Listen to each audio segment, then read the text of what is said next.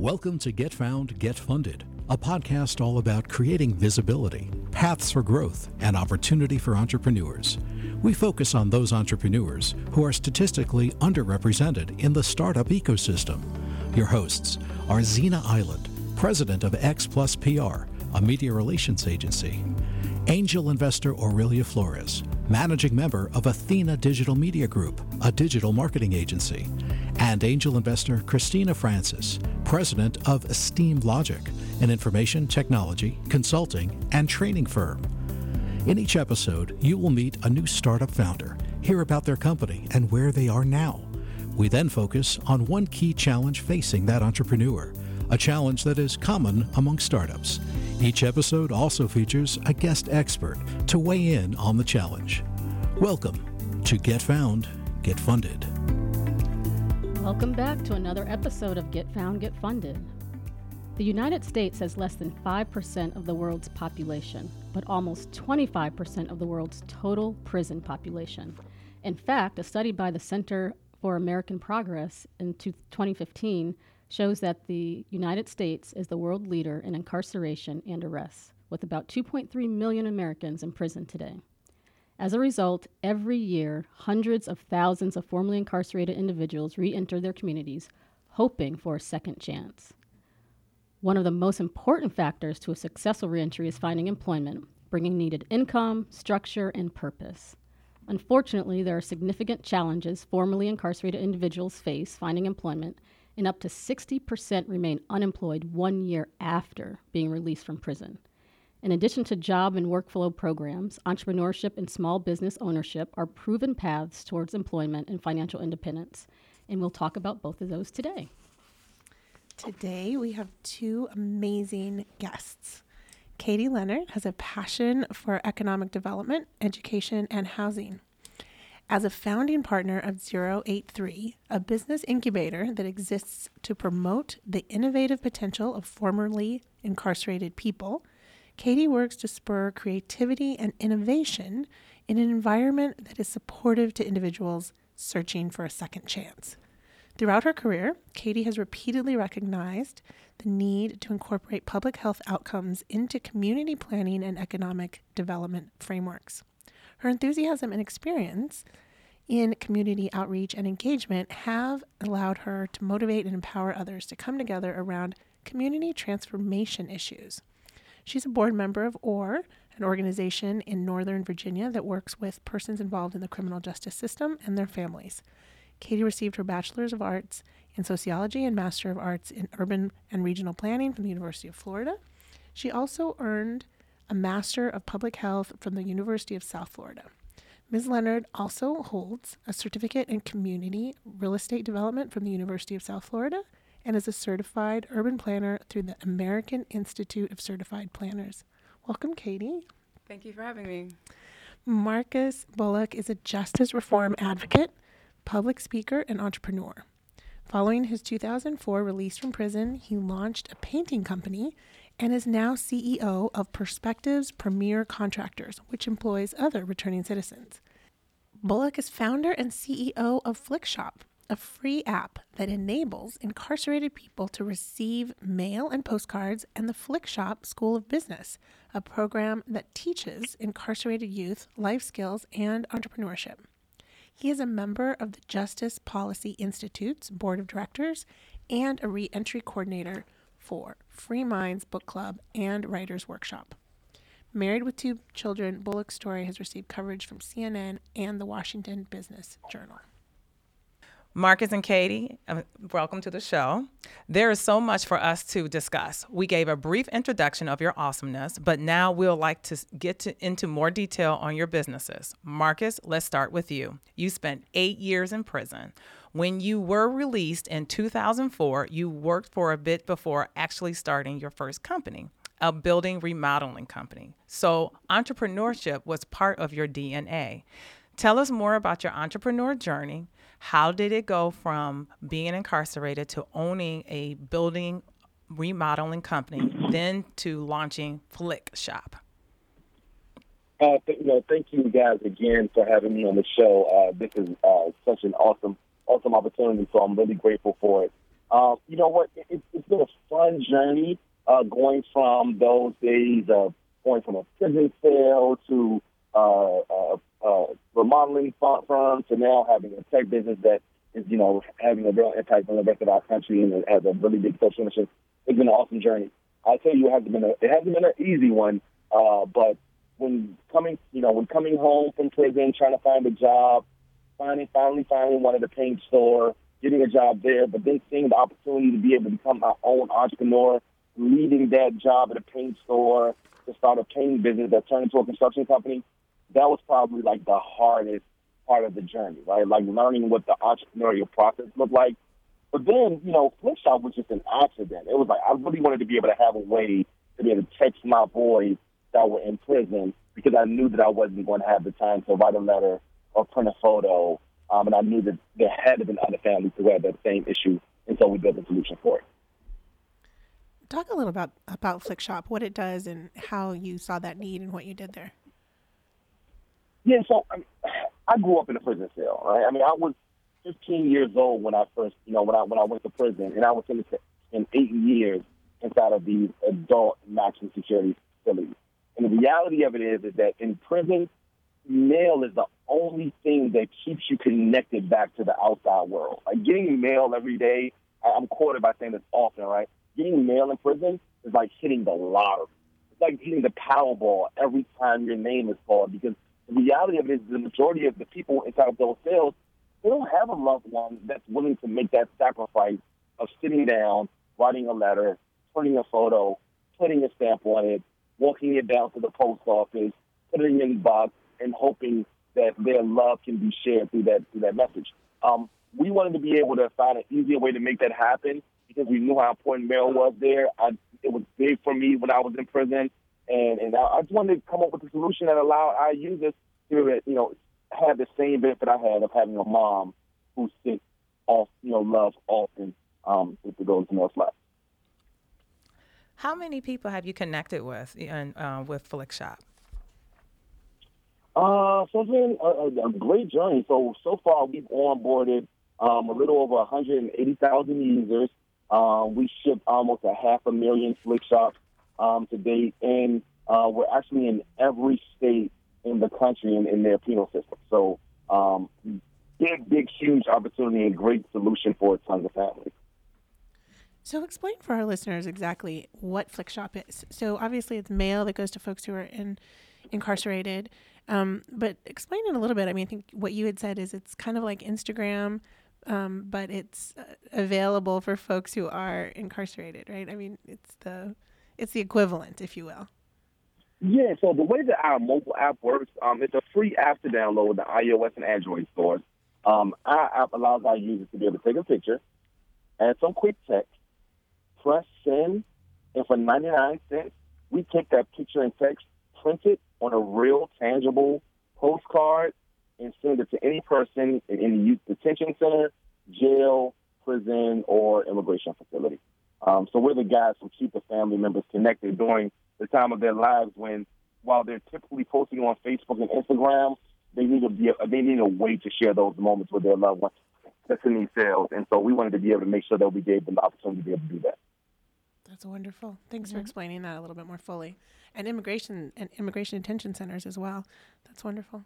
Yeah, and, and, Marcus, you know, it's interesting to hear you say it kind of happened by accident, and you're, you know, touching 800, 180,000 people. Um, so that that's your Flickshop uh, app, but you also have Flickshop for Business, right, where you are actually training uh, formerly incarcerated individuals in business. Can you talk a little bit about that?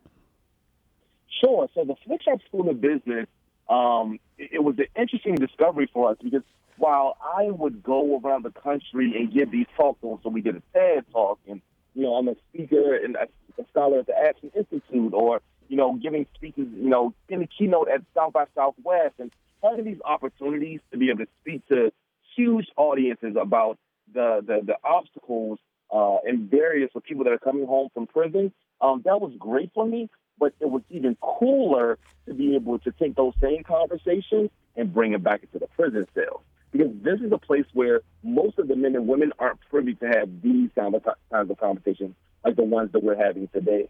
And so if we can begin to instill a sense of hope um, inside of one of the, you know, the one of the places that are surrounded by despair, then we believe that we can kind of sort of begin to train our brains inside of those cells to know that there's life after prison. And so what we did was we took that story of my success and some of my other executive members because all of them, uh, all of our executive partners have, have done time in prison. And so we take the stories of their success and we build it into a curriculum. We bring it back into these uh, prison cells. We call it the Introduction to Entrepreneurship. It's a three-week class that allows our, our participants to learn from our our mistakes and our hurdles so they can be prepared when they come home for re- in the, you know as we contribute to the reentry space. And then once they come home, they've now completed a prerequisite to enroll in our four-month coding and mobile app um, mobile application development uh, course. Uh, and that's uh, uh, it's really like, it's designed to be a boot camp course that brings our students in that are fresh home from prison, understanding what life skills need, life skills need to be gained, what resume writing needs to look like, what mock interviews are going to feel like, and then we introduce them to technologies that allow them to be able to penetrate one of the spaces where that doesn't care whether or not you have an F on your chest that stands for felony when you want to go look for a job, and that's in the tech spaces. If we can build a legion of people who can write code and who can solve problems with technology, we don't really care about the felonies that have that they have, and maybe we can solve a huge problem with that uh, that that career gap as well uh, once they come home. So we're keeping the families connected with the technology while they're there, and then when they come home, we want to be able to provide a pathway to stronger employment once they once they're looking. Marcus, I did see uh, your TED talk, and uh, one thing I loved about it is that you mentioned three lifelines, and it's a theme throughout your life and also in your business. And um, do you want to talk about it? How you you know you must stay connected to your friends and family and so, and so forth. How that is playing in your life and also in your businesses.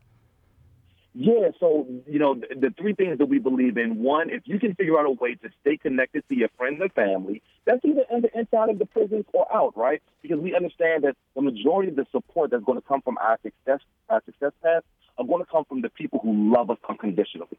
So if we can figure out a way to stay there and stay in, in, in those those graces of love and adoration for one another, then we're already prepped and primed to get to the next phase where we're looking for mentorship the mentorship that allows you to be able to really propel and accelerate your career. I think it was important for me. It continues to be important for me. And there's so many people who want to contribute to our lives as long as we separate ourselves from the noise. Separate yourself from the noise, gain a mentor that wants to be able to help push you, and then also to allow those same groups of people to push you to be great. If we push all of our communities to be, be great, we have a community full of people who love one another because of family and friend, and friendly connections that they have um, with one another, whether or not they're coming home from prison or otherwise. They have mentorship, so they're helping other people. They're helping to guide um, a lot of our decision making, especially in entrepreneurship. And then we're all pushing out one another to be able to be the best, uh, best, best us. If we can push ourselves to be the best selves that we can be, then we believe that we can create a community, ecosystem, if you will, around you know that incubated group of people who now are going to be primed, prepped, and ready to go um, as soon as they hit the bricks uh, after they yeah, after they get released from those handcuffs. We're excited about it. We're going to talk about your participation in Techstars in just a minute, but let's talk about your starting of the Perspectives company because um, that kind of work might be I mean, you said that was really the hard part for you is starting that business and getting that going. Tell us a little bit about that part of your journey. Uh, so perspectives was interesting. Uh, so uh, you know, I, am I'm fresh out of a prison cell. I have no idea. I'm like 23 years old. Um, you know, I can't really even explain where I've been. You know, for almost the last decade of my life, I have very, very little um, experience and training. You know, when it comes to applying for employment. I don't really know how to navigate through a lot of the social um, the, so, the social environments I'm putting myself in at work and now to think about going into this entrepreneurial journey. I really don't know how to articulate myself well enough that I think that I can well enough to be able to uh, go out and venture and, and do, you know, create a, a you know, let a, a sales strategy, let alone um, figure out a way to be able to, you know, make revenue, generate revenue from a business all of these things were barriers that I didn't even know existed. I probably wasn't smart enough to know that they existed. So, you know, I just literally jumped out the window without the parachute. And as I continued to build that parachute, as I almost fell down, you know, face flat to the floor, there were a bunch of life lessons I had to learn. I had to learn patience. Again, I had to learn how to quiet the noise around me and not compare my business to other businesses so that I become blinded by my own success measurements, right? I had to learn how to be able to attach myself to the right mentors so that we can begin to really grow and build and scale something. And then the biggest one of them all, I had to figure out a way to get money from somewhere, right? I had to work like crazy at my nine to five job that only paid me twelve bucks an hour to be able to live inside of one of the most expensive cities in the world. So all of these things combined, there are a lot of there are pressures on you. I mean, the, the pressures of people, you know, everyone looking at me, including my family and friends, like, Marcus, you're home now. You talked about wanting to be successful. You said that you were going to do this. You said that you were going to do that. How are you going to be able to make this happen? And, and mind you, this is post uh, an environment of internet now, right? Because when I went to prison, there was no internet. So now I'm coming home and I'm like, oh my gosh, I don't even know how to work a touch screen, let alone the internet. So these were all big barriers that we want to be able to help annihilate for a lot of the men and women that are coming home so that they won't have the same hurdles that we had to jump through, especially if they think about pursuing the journey of entrepreneur of entrepreneurship. That's great. Let's let's talk about your um, participation in TechStars. So you just completed a cohort or about to complete with a cohort of TechStars. First of all, congratulations for being selected into that program. It speaks a lot about your model and growth potential. Um, what did the accelerator offer you that you haven't already experienced as an entrepreneur, and what what kind of support did you receive there? You know, um, so uh, we're you know we're wrapping up the end of our uh, TechStars program next month, and um, while we're a little over halfway through the program, um, it's been an incredible journey. We've learned so much about not only our business but about ourselves.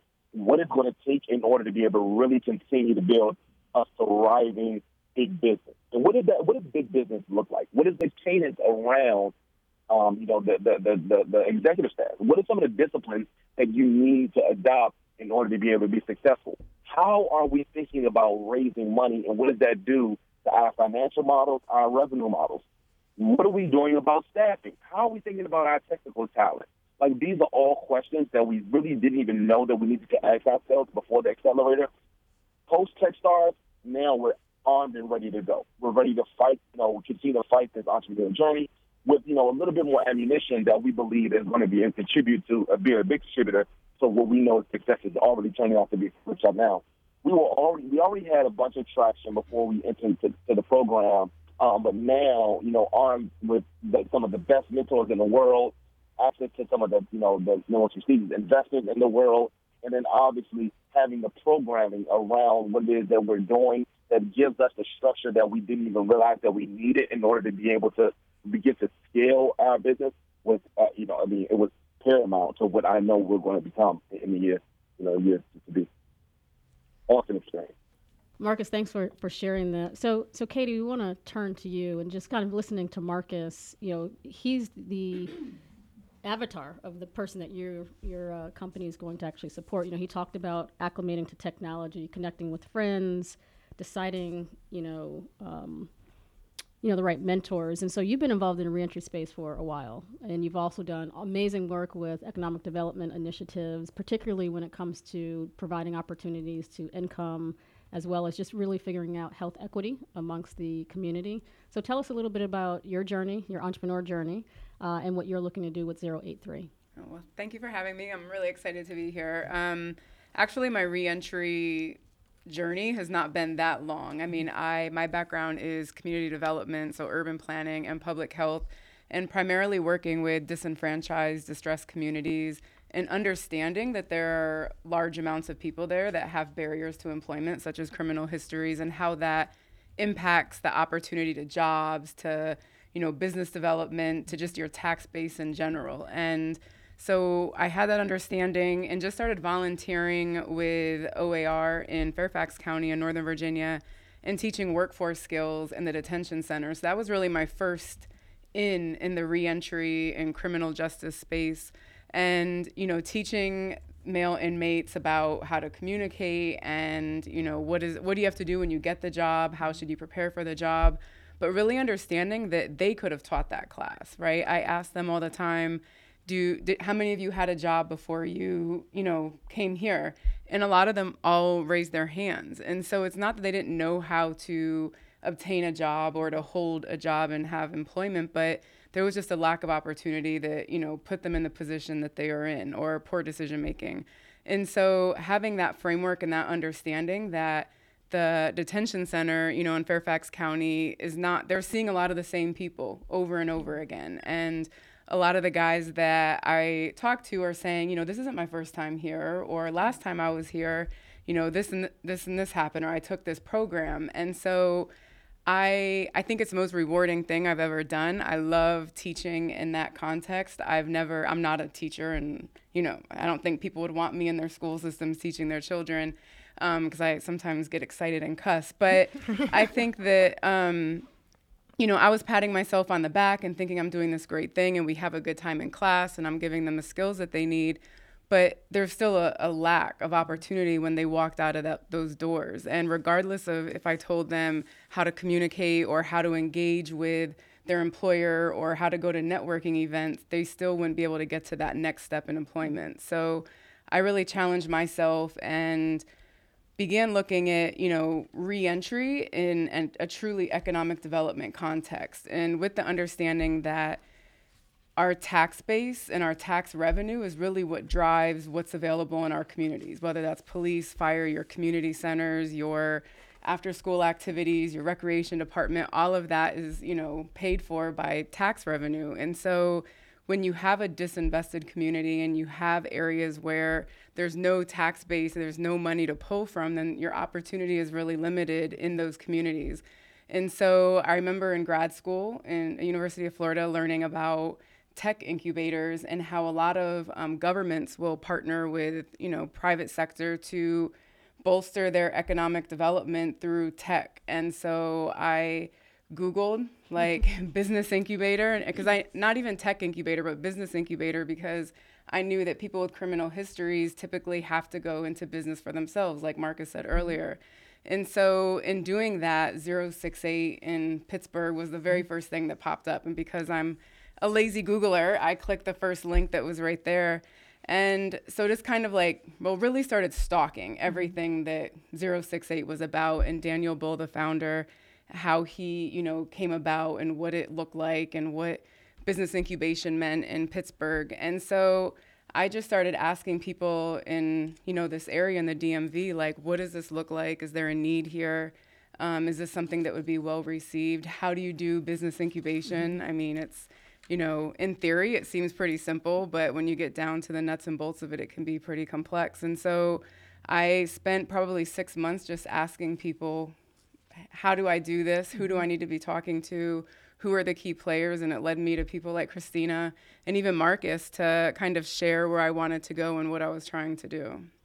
Yeah, it's funny. I, I um, texted you that picture. So we we had a whiteboard session probably a year ago, maybe yeah. not even that long ago, um, where you first introduced the concept. And since then, you've just taken off. And, and I want to just highlight the fact that Google was your first mentor in this whole process. And so it can be done, right? It's, it's really having that desire, reaching out to other people, and you know, understanding that landscape. So I applaud you on that.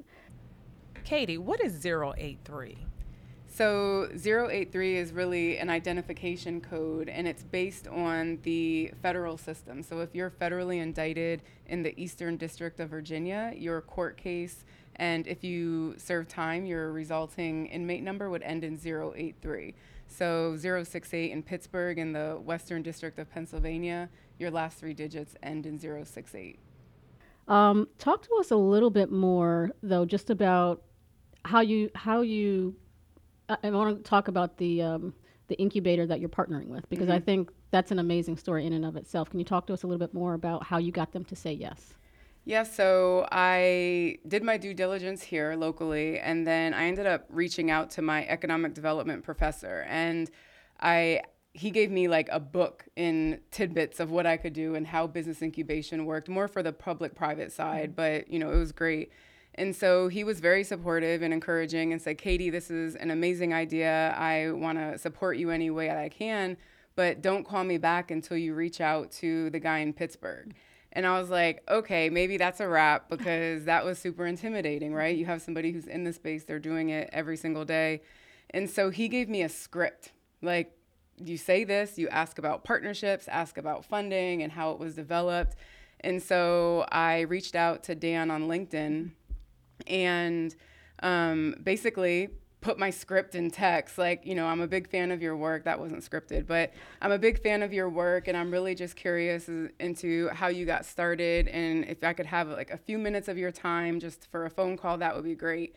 And so we ended up connecting on the phone, and it just so happened that they were looking at expanding their model. So at the time, Dan and 068, they had been in business for about three years, and we're looking for the right ecosystem, you know, to to launch or to expand their model. And so we kind of just started talking and vetting each other for the mm-hmm. most part and found out that we're very very similar but very complementary in terms of skill sets. His background is in construction mm-hmm. and mechanical engineering and venture capital. My background is in community development and public health. And so combining those two together, we've really been able to, you know, make the model more meaningful and hopefully be able to replicate that in other cities throughout the country. That's awesome.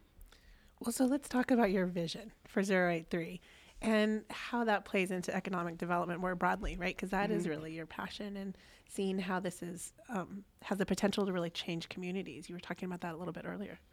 Yeah, so my vision is always massive, right? I mean, I'm not a small time thinker, but the vision is just opportunity. And so with the incubator, we really are looking at a full spectrum of opportunities. So whether we are launching entrepreneurs and, you know, helping their businesses scale and grow and then hire other people with criminal histories to work within those companies or we're you know working with nonprofit partners to be that that light at the end of the tunnel right mm-hmm. so a lot of people can go around to different training programs or you know like marcus has a great boot camp with the flick shop school of business. So what's that next step for that entrepreneur that person seeking a job? And so aligning ourselves with all of the great nonprofits who are already in this space doing really great work um, and then even looking at staffing. And so because we are a you know a friendly place of criminal histories that what they found in Pittsburgh is they had a lot of people applying for jobs. So they only had so many jobs and so they developed a staffing company to you know get people employed because at the end of the day for us it's about economic opportunity and it's about jobs. And so whether those jobs are within our portfolio companies or not we want people to have that opportunity to be upwardly mobile to have an income where they can you know be their own game changer in their commu- or in their family. So it uh in that sense, you know, in what we're doing in terms of economic opportunity, in terms of community development, I mean that's huge, right? You give people an income, they then can, you know, better have security for housing payments or even be able to look for housing. Um, it just trickles down. And in terms of um, like the public health context and what I kind of that lens that I use is income is your biggest indicator of your health outcomes. So if you tell me any neighborhood's per capita income, I can probably tell you what the health outcomes are of that community, right? So, mm-hmm. income is directly correlated to your access to care, health insurance, the quality of care you can receive, the air that you breathe, the social fabric of your community. It all plays a very important role. And so, income is power. And so, if we can empower people by giving them that tool and allowing them to stay in their communities, not be displaced um, that's really how we see we can really change lives and change communities. So that's the big vision, which is great. I love it. But what can you expect? Like, what can people expect from your incubator? I mean, incubators do different things in different places. Mm-hmm. What kinds of things is this incubator going to do um, in particular? So, incubators are, you know, we are a traditional incubator in that we're one providing the space and providing that environment for people to be successful with growing their business or launching their business as well.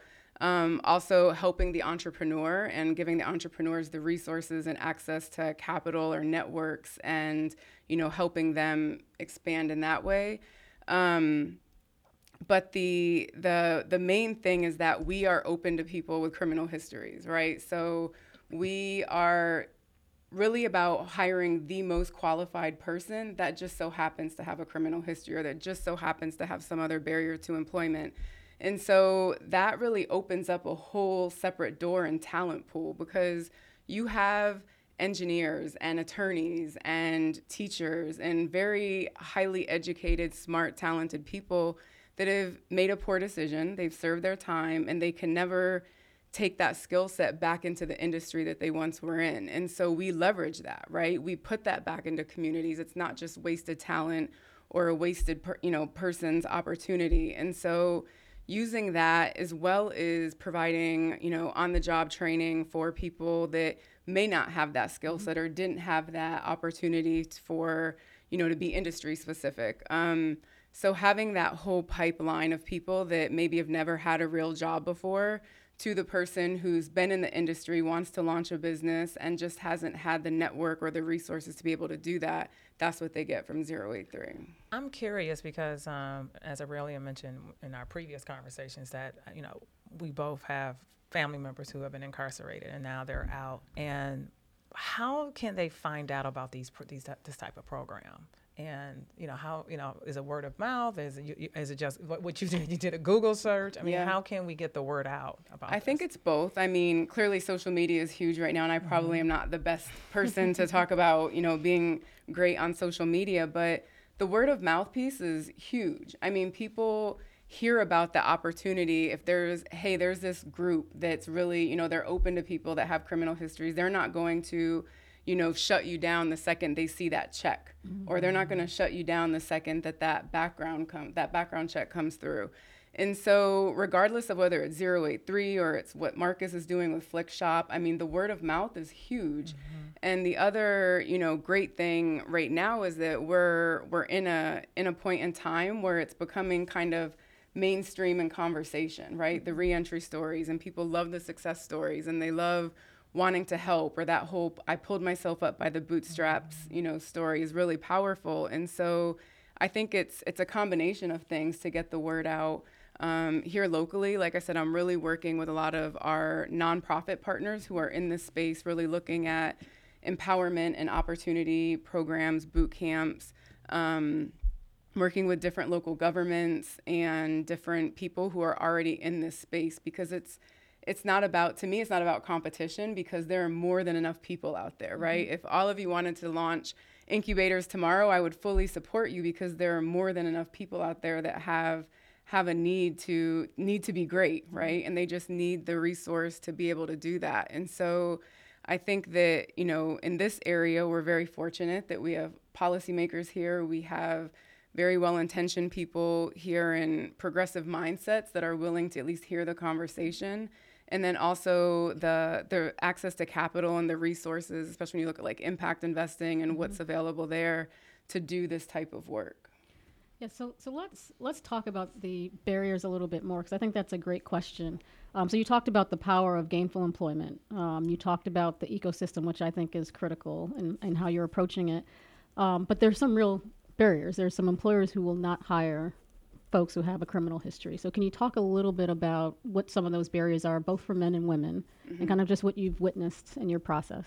Yeah, so I I'll start for what I've witnessed mm-hmm. first because I can't speak to too much on the other mm-hmm. side. I haven't experienced that, but our biggest barrier has been finding space. And so mm-hmm. Dan and I were talking yesterday and we were laughing because I've been trying to look for space for close to seven months now, and I've been flat out rejected or redirected because of the group that I'm bringing to the space.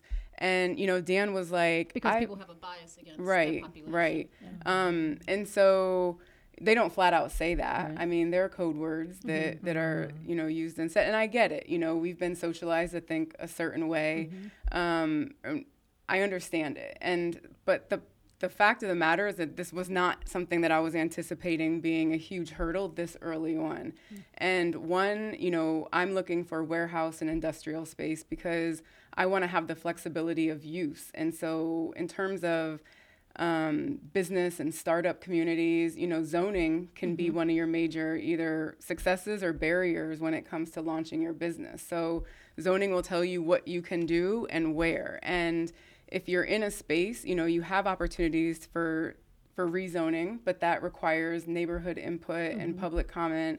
And we just weren't at a place. I didn't feel comfortable with looking to rezone a, a space because one, it's expensive, but two, I haven't branded myself yet to have that credibility. So people will be fearful if I come in and say this is the group of people that we're, you know, bringing here. As wrong as it is, um, people will have that bias mm-hmm. up front. And so I've had to you know, be very intentional about not doing that right away because I want to get get get into a space that's kind of off people's radars but like show up and show out, mm-hmm. right? Mm-hmm. And just show what this group of people can do and the opportunity that's there and how people may be discrediting or, you know, pushing aside somebody that has such great potential or right. that can really be a game changer in their business or in their community.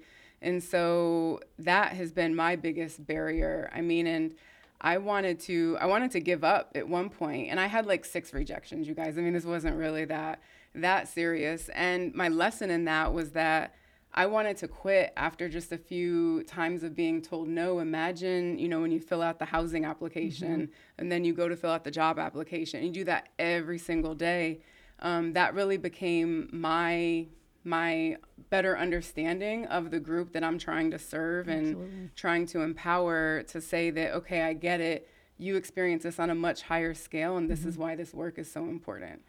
Yeah. I, I, you know that that bothers me, and so I'm gonna jump in here because I feel as if now at this point you you you need press. You need to get press to talk about your story and even talk about your barriers, especially with the mm-hmm. zoning piece. And I think if more people heard this story, I think they would be more interested in allowing you to have that space. Yeah, and the the zoning itself, so Fairfax County is where I'm looking at space right now. They've been great. So where I, I met mm-hmm. Christina through their Office of Public and Private Partnership, and that office is solely focused on bringing together business, government, and um, the nonprofit sector. And I mean, they have a, a planner who is in their planning office, who's their small business expert. And mm-hmm. so she's been very helpful in saying, hey, let's get the language right. Let's do this right. So that way, one, you can be a model for other people. Mm-hmm. We can, you know, use this and replicate this, but um, we don't want to be the barrier for you. And so that's been very powerful. But that's the public sector. And mm-hmm. so the landowners and the, you know, the landlords are who make that final decision. And so when you factor in, you know, this is they think they view it as a startup, even mm-hmm. though I have a partner company and you know I'm able to use their financials and their successes. It's still risky, and so you add a lot of these different layers on top of each other. You know, it it just makes it more difficult. So that's kind of where we're at. So let me ask a couple questions here. So it's interesting because within the um, ecosystem that we're often talking about, right? Folks who are looking for VC and angel funding. Um, an incubator in and of itself is a very elite place, mm-hmm. right? A lot of people don't get into incubators. It's mm-hmm. very competitive to get into incubators. It may be a really difficult thing, right? We were talking with Marcus about how impressive it was that he was chosen as part of one of the cohorts of Techstars. It sounds like, though, that you're going to be flipping that on its head a little bit in the con- construct of your incubator, and you're not just going to be in the tech space. Of course, you're you're opening the business incubator up to people in different industries. But tell us how you're going to be different, maybe, than what yeah. we think of as what an incubator might look like. Absolutely. So the one thing is you don't have to have a criminal history to launch a business with 083 or any of you know 068 but you have to be willing to hire them and you have to be willing to hire people and pay them a living wage. And what we're looking at in this area, living wage is $17 an hour. And so that right off the bat has to be in your strategy and your business plan. But the thing that I've been saying is we're kind of a build it as we go maker space, right? So I'm not putting everything in the incubator and say if you build it they will come but as people show up and come to the table and have needs that you know they need fulfilled to expand their business or launch their business we'll look into providing that for them. And so looking right now um, there's a group a nonprofit in the city of alexandria called together we bake and looking at you know if they're in need of kitchen space or production storage space you know how could we provide something like that to them? And then use that commercial kitchen to then help other community members. And right. so it's not just this one-off thing. It's very, you know, high impact, very sustainable. And the same thing for whatever, you know, whatever other entity or group would come to the table. So I keep using the example of a 3D printer, but they're really expensive. So I'm hoping that that's not like the very next person Actually, that comes to the table. But if somebody were to come and say, this is what I need, we would look into one, you know, vetting them, vetting their business plan and making sure that it makes sense, making sure that they're business is scalable in a way that they can then hire other people with criminal histories or barriers to employment and then using that asset to then be an an asset to the community mm-hmm. and to like I said leverage that and maximize that use. And so our space is different in that context in that we're primarily focused on being inclusive to those people who otherwise wouldn't have access or be able to mm-hmm. get their foot in the door in other incubators. And you're almost a community um, catalyst, right? So you talk about together we bake, and if you partner, right? That's my one of my favorite things. It's a it's a mutual Absolutely. benefit, right? And so I think there's so many more things that, that you can do. I've, I've got an idea too for the 3D, so I'll talk to you. Oh, nice. 3D printing, Let me go which is find some money real quick before we have that conversation. uh, actually, I think this company might be interested in maybe doing like an apprenticeship uh, program. Okay. Um, because it's such a growing area. But uh, on the partnership, what are some other ideal partnerships that you would like locally and then nationally? Locally, I'm really looking for the partners that can create that pipeline, right? Mm-hmm. Like, I want the best of the best. I want the highly trained, like, people that have grit and determination are, and are ready to get out there and, like, knock it out of the park. Mm-hmm. Like, those are the people that I want. And I was talking to, there's another group in the city of Alexandria called Friends of Guest House. And so they're one of the only female transitional housing um, places in Virginia. And so I was talking to them and I was saying, you know, I can't just take everybody. I would love to take everybody, but I want to work with you and work with your clients to show you what I'm really looking for. And you may not be, you know, a client may not be there right now, but we have so many people in this space and doing this type of work and workforce skills, job readiness, empowerment, um, all of those strategies that that they'll get there eventually if they really want to. And so, you know, working with partners to, like I said, have that pipeline of people. If they have entrepreneurs, we can work with the entrepreneurs, or if they have people that are just looking for a job, right? I just need to eat. I have to pay my bills every day. Working, getting those people, placing them with partner businesses, or employing them with one of our portfolio companies. So it's really just like this mutually beneficial atmosphere and environment. That's good. So, so you mentioned funding, uh, which is, I think, a, a, big topic. So I want to circle back to Marcus. Um, so Marcus, you when you came out, you know, interestingly, you know, you talked about you didn't. The technology was different, right? Before you went in, there was no internet. You know, now there's an internet. I think we're going through some of that right now in terms of just the transformation with technology. Um, but then, you know, you didn't have technology experience, but you were able to you know, go through an entrepreneurial experience and then create this idea and launch a company, a tech company. Not only launch the tech company, but then create this flick shop for business to train others. So, talk a little bit about your funding, investment backing, and that process for you. Um, yeah, so that's um, awesome question. So we have been bootstrappers up until this point. Um, so we've been able, we're blessed to be able to have the construction company that we started, you know, years ago that has enabled us to be able to fund Flickshop up until this point. Um, now that we're rounding up Techstars and we have a pretty good um, footing on where the direction of the company, where the company is going to grow, what our growth modeling looks like, um, you know, and where what, what Flickshop is going to look like for tomorrow. We're starting to actually open. We're going to op- be opening up our fundraising round next month. Um, so we'll be inviting investors to come and take a look at uh, our company so that they can join in uh, on the journey for to you know help keep our families connected together. In addition to that, um, we also uh, we're also going to be planning on having a, raising a smaller round um, where we'll begin to we'll you know source the, the community together. So for those that you know the, the people in the community who really are impacted by this space, as a part of you know the finan- the, the fintech and education um, component of Flickshop and what we want to do for our communities, knowing that the majority of the users of our platform are coming from the under underserved communities. Uh, we want to be able to say, hey, look, let's educate you as well on the process of what it looks like to potentially invest in, um, you know, in small businesses and tech companies, and we're going to be opening up a small round for those investors as well. So we'll have a, a, a larger round for our institutional investors and our VCs, as well as a smaller investment investing round um, uh, for our community as well. And you'll be able to find all of that information uh, on our website uh, on our website once we launch at flickshop.com. Marcus, how has PR helped your visibility? As I understand, you've gotten some great press. Yeah, so you know it has been awesome. It's been awesome, you know, being able to to humanize our story.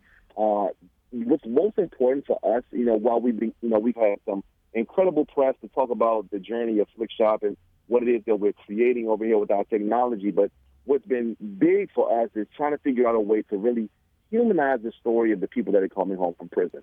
For a lot of families, it's still taboo to have the conversation centered around my cousin is coming home, my brother is coming home, my husband is coming home, my mother is coming home from prison.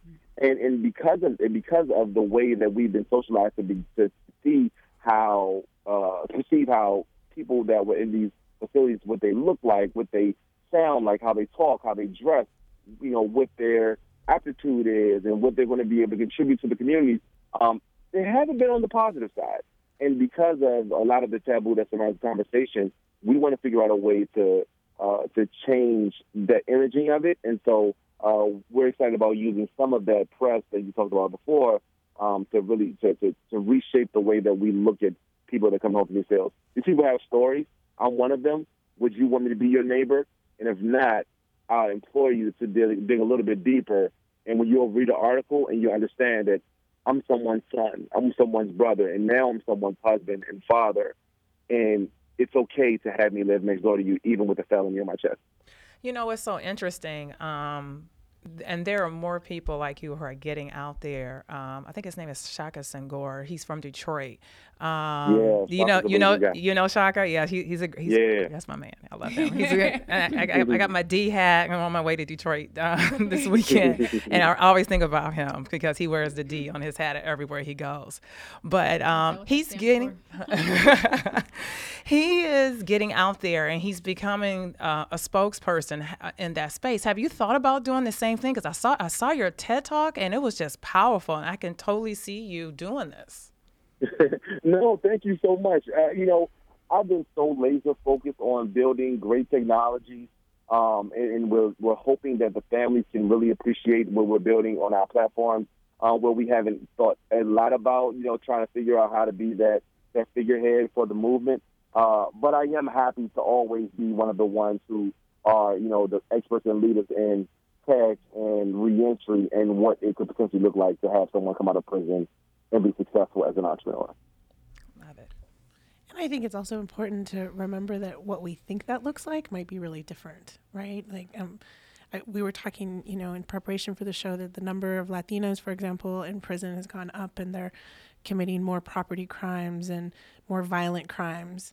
Um, and so, you know, as we think about kind of equality along the different spectrums, you know, that's not necessarily a good place to say, oh, look, our numbers are catching up. And it also, I think, speaks to that who is coming back and returning you know, returning citizens might be really different than what people have in their head, mm-hmm. right? I, I was um, looking something up yesterday. It said incarceration rates for black women have decreased 31%, whereas for white women, they've gone up 47% you know, within the first decade of this millennium. So I think it's just really interesting to think about that. And then, of course, Latinas have gone up quite the our percentage of um, rate of incarceration has gone up quite a bit too. So, you know, just kind of thinking about what that means for our mm-hmm. communities and what that looks like. And know. I think that we sometimes get caught up on the incarceration piece or the conviction and the felony piece, which right rightfully so. There are huge barriers for that population, but there are also barriers people that are just arrested, right? If your mugshot is online, yeah. um, that is a huge, yes, huge detriment to what you're able to do. And they're monetizing that. Yes. Those websites that have that, that's a private company that I think there was a documentary or something I was just looking at, but that's an impact. You have people sitting in local detention centers who haven't even had their court date yet mm-hmm. and who may very well be found not guilty, but mm-hmm. have had their whole lives disrupted for right. six months, a year, whatever that might look like. And so you have those people returning as well that, you know, don't have the felony conviction, but their whole lives have been turned upside down. And so it's in, embracing all of those people, like I said, with barriers to employment, whether it's the misdemeanor, I was just arrested, or I have the felony conviction. But then when you look at the layers underneath that and the disparities and the impacts of community development, of public health, mm-hmm. and of mm-hmm. really just quality of life, it's very, very powerful to um, for us to keep that in the forefront of our conversations. I agree. Yeah. And it, the big one too is bail, right? Because a lot of people, like you said, get arrested and they're sitting in these holding cells simply because they can't pay. $2,000 or, or more. And I know that there's some entrepreneurs, I think, working on that. I can't, I don't know the exact product or um, initiative, but kind of to that, there's, there's, we, and you mentioned it earlier, Katie, there's a lot of uh, new focus now on the reentry process. And I think we've heard both you and Marcus entering this from uh, two different perspectives, but doing amazing work. Marcus really focusing on, you know, helping families and inmates connect. Um, you know, helping to provide uh, career opportunities for uh, inmates, uh, uh, formerly incarcerated individuals. You're doing the same thing, really looking at, um, you know, linking them to opportunity and making sure that the health uh, parity is is there as well. So I'd just love to hear from both of you guys. And Katie, we can start with you just on some of the things that are going on, again, whether it's locally or nationally, that you're really excited about or that you just want to share with our listeners. I think um, my thing, I think we have the highest impact at the local level. And I'm really excited for the ambition. We just had a huge march, you know, this past weekend for March for Our Lives. But people are becoming more engaged in those local conversations. They're becoming more engaged in who's on your school board, what mm-hmm. is the curriculum that your children are receiving, who's your district attorney, who, you know, how many people are they putting and turning into the detention centers? Or who's on your city council? Are they mm-hmm. advocating for fair and you know equitable outcomes in housing and in workforce opportunities? And so i'm excited that there's more movement mm-hmm. and there's more groundswell in that front I really think that it's important for people to show up, show up for their local elections, and really be a well-informed voter um, when it comes to these issues because it's it's heavy hitting at the local level, and it's so powerful. And the voice, you know, the voice that especially our youth are having right now is so powerful.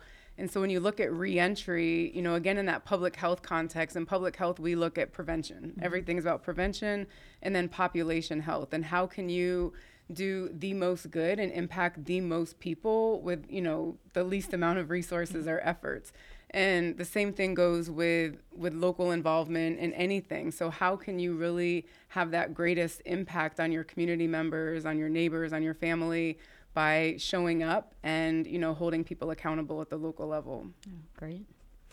And Marcus, your thoughts? Yeah, so you know, it's interesting. I, you know, I typically ask people, you know, two questions. One, how many people, how many of you guys have been in a situation where you've gotten in trouble and you actually wanted someone's grace or mercy, whether or not it, would, it ended up in handcuffs or not? And then the second question I ask is, and the majority of the people, what I've learned is the majority of people's hands go up. The second question I ask is, how many of you would like to be able to contribute and encourage and inspire others to ensure that those that have made that mistake that they can have the opportunity to turn their their lives around and be in, inside of a community that knows and loves them. And the majority of people's hands go up. When, if your answer, if the answer is yes to those two questions, then we want you to become a Flick Shop Angel.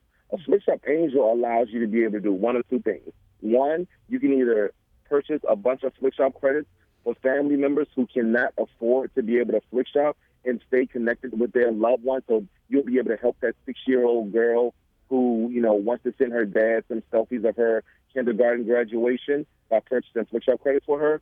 Or you can send encouraging or inspiring Flick Shops to random people anonymously via our FlickShopAngels.com website. Those are two ways that us as a community, as a country, can band together to support the family members of people who are suffering mass incarceration, as well as the people inspiring and encouraging the one of the 95% of the people who are going to be coming home out of these cells one day. If we have a community that bands together and stays, helps to stay connected, and we have an easy way of doing it, we should. It's our social responsibility, and FlickShopAngels.com is giving our community the opportunity to be able to do it. Flickshop is partnering with the community to make it happen, and we want each one of you guys to become angels. It's something that we're really, really excited about. We believe that we can really change the atmosphere and the conversation around mass incarceration. Yeah, Marcus, I love that, and I think we all need a little grace and mercy once in a while. yes, we do. Um, and and I, I do also want to highlight some of the work that's going on in the DC area with Katie Morand and her group, uh, Aspire to Entrepreneur, where they take uh, returning citizens and take them through um, career training as well as entrepreneurship. And I think they've had 35 returning citizens complete that program, and they have a 0% recidivism, meaning no one's returned back. Either they are holding down jobs, um, pursuing their business or running a business. And I think there are about 15 businesses that are running and employing 39 people. So I just want to give her a shout out as just a, another local person who's doing her work to, to support. So, um, where can we find you both on social media? This has been a very enriching conversation. I've learned so much, and now I want to jump in there and help. So, how, in case you know people are listening in our audience, they want to find you and become an angel. well, how can they find you? Let's start with you, Marcus. How can they find you? Uh, for all of our social channels are at Flikshop. Flikshop is spelled F L I K S H O P. Uh, so that's Facebook, Twitter, Instagram, Snapchat, uh, LinkedIn. Uh, if you want to become, if you're interested in Flikshop Angels or have any questions about the program, please visit us at flikshopangels.com. That's F L I K S H O P angels.com. Uh, we're more than happy to have a conversation with all of you guys. We want the community to be able to band together and really create change. And Katie? Yeah, so in true startup nature, we are um, figuring out our lives and branding. And so the best way to keep in touch would be like on my personal handles right now. So on Twitter, I'm Katie, K A T I E L, Nova, N O V A. Um, same on Instagram. I'm trying to do better at document documenting the process and documenting the journey. Um, and then also on LinkedIn. And then we will eventually be coordinating all social media through one zero model account. Right now, that's zero model, Z E R O M O D E L underscore on Twitter. And then on the web, you can find us at www.0zero-8-E-I-G-H-T-3-T-H-R-E-E.org. Thank you both for being on the show. So today, you know, the takeaway was there's life after a setback, whether you're in you've been incarcerated, whether you've had an illness, there's life after setback. And we just learned from two excellent entrepreneurs who talked about this. And Marcus, you know, he left prison, he became an entrepreneur, and he talked about how hard that journey was, but he's making it, he's doing it. And he's doing it through his three lifelines that keeps him um, anchored in you know um, uh, for staying true to the cause, and that's through connection, mentorship, and be the best that you can be. Another thing that we learned today is to learn patience and attach yourself to good mentors and get the money. Learn to live to get the money. And that's part of that journey of entrepreneurship and learning how to use the technology and the programs that are out there like Techstars and um, 083. The vision is opportunity. And that's another key phrase that I learned today, and I hope you did too. And we want to envision our opportunity by being able to get over these barriers and the barriers in this discussion was about you know the you know have, having gainful employment zoning um, having problems just you know find you know staying healthy and those are the type of barriers that we need to overcome and we need to learn how to not to quit and not give up and one thing that I'm taking away from this as a PR person is that we need to start pushing the media to humanize people coming out of prison. It is unfair not to give them a second chance, and that we need to help more people like Marcus and programs that Katie is starting to, you know, get the word out and tell citizens out there to support these type of initiatives. And the final thing, and we brought this up because of the march um, that happened this weekend on gun control, um, to show up on your local level. Um, when you look at reentry, how can you do the most good with the least amount of resources? And one of those resources you can use is showing up, voting, talking to your, you know, your local constituencies, thinking about and telling others to help jump in in this process. So make sure you show up and use the resources that you have in order to make a huge impact. Thank you, everyone, for joining us today. You can find us on our website, getfound, We can be. Uh, we're also on Twitter at getfound underscore funded or on Instagram, getfound underscore getfunded. Thank you again for joining us.